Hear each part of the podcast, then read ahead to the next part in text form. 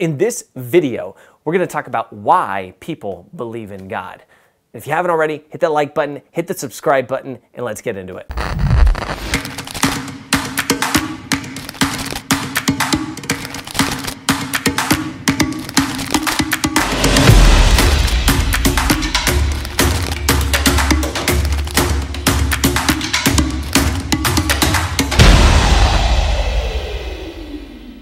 What's up, everybody? This is Josh from Practical Theism.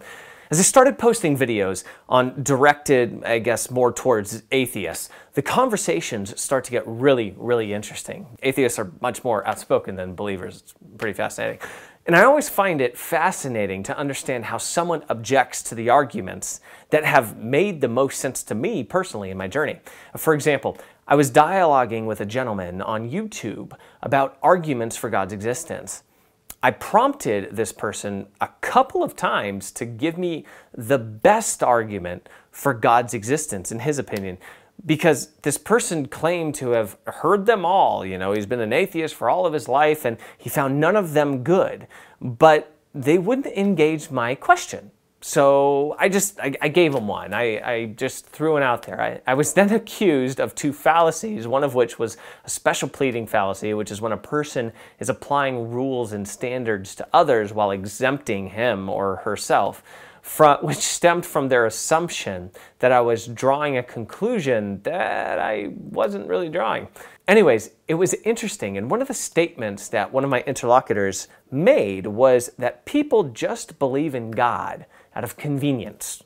Or that was just some somehow they were brought up that way, so they believe it. And and also that people stop believing in God almost always because they found out the truth, and that truth was that their upbringing and belief in God was false.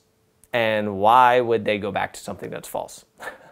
I, I thought this was an interesting thought and I thought to myself, you know, that simply isn't true. I mean, interestingly enough, Pew Research studies have found that nearly half of people that leave religion do so because of lack of belief. Some examples of reasons why these people said they don't believe, though, is because, quote, too many Christians are doing unchristian things, or, quote, religion is the opiate of the people, or, quote, rational thought makes religion just go out the window. Or, quote, I just realized somewhere along the line that I didn't really believe it.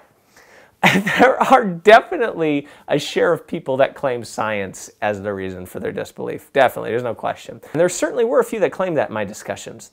And I would venture to guess, though, that when you ask these people who stopped believing what it is they stopped believing in, you might be hard pressed to find people that can articulate the God that they stopped believing in. Or even find that you probably could affirm what they don't believe in too.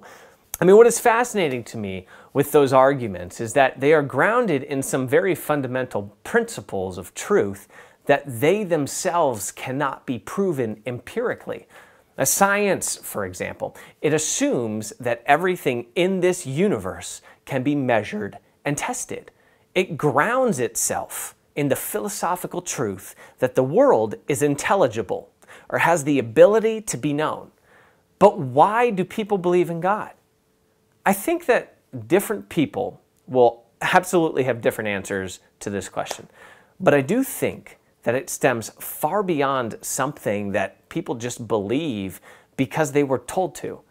Now, don't get me wrong. Don't get me wrong. There are certainly people that do that, people that would claim that they believe because they were told to believe. And I would suggest to you that a lot of people believe in God because it is cultural for them to do so.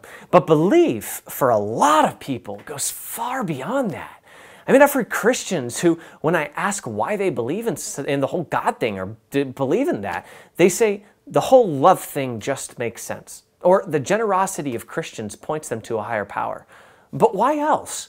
In my study and reversion to my faith, I would listen to conversion stories to the faith from other faiths, from non faiths, you name it. And they are so powerful and super interesting. I, I've heard people believe in God for reasons stemming from everything from the beauty of art in the Sistine Chapel to the symphonies of Mozart to the intellectual arguments of theism, all the way to the generosity of believers, to, the consistent stance on moral issues, to the morality of the faith, to the, a tragic event that awakens a belief in God in them, all the way down to they just believe because at the end of the day, something makes sense to them about it.